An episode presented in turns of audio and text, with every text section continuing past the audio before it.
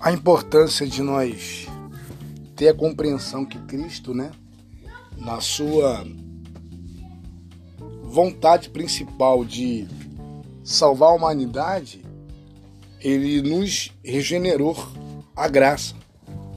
Talvez as pessoas não tenham essa compreensão, talvez as pessoas não entendam o que é isso, mas o mais importante é a gente saber que nós somos chamados para gerar frutos. E esse fruto com responsabilidade.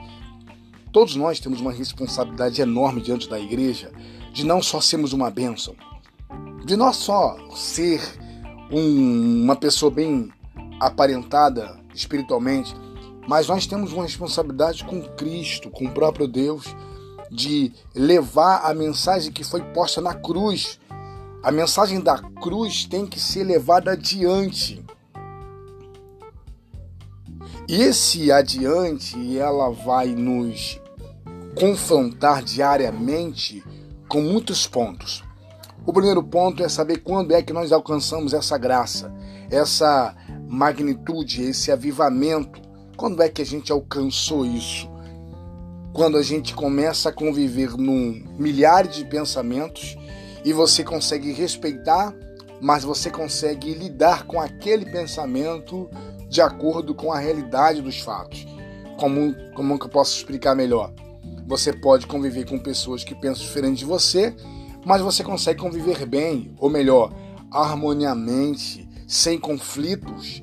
E o conflito que tem que haver não é contra a nossa própria carne, mas é contra a arte maligna, contra os confrontos espirituais, contra aquilo que quer derrubar quem? O nosso inimigo maior, que é o diabo. O nosso irmão, ele é um parceiro nosso. Por mais que nós pensamos diferente dele, nós sempre vamos entender que ele é nosso parceiro, não só parceiro de culto, mas de oração, de confraternização, parceiro de criar uma tese de uma palavra, de uma tese de uma oração.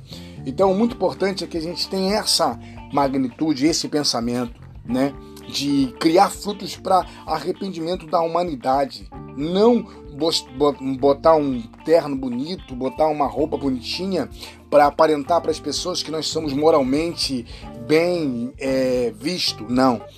O nosso principal objetivo não é querer ser uma pessoa moralmente para algumas pessoas, mas a moral para nós mesmos. Espiritualmente falando, a gente tem que ser para nós o que Cristo quis que nós sejamos, frutos dignos de arrependimento. O que está acontecendo nos últimos tempos é que as pessoas estão tá vivendo do fruto dos outros, da fé dos outros e não está conseguindo gerar nela o que tem que ser gerado, uma nova expectativa. Ou seja, um, um ponto de partida para cada um de nós olharmos para o futuro e ver que, primeiramente, o evangelho tem crescido, mas dentro de mim, primeiramente.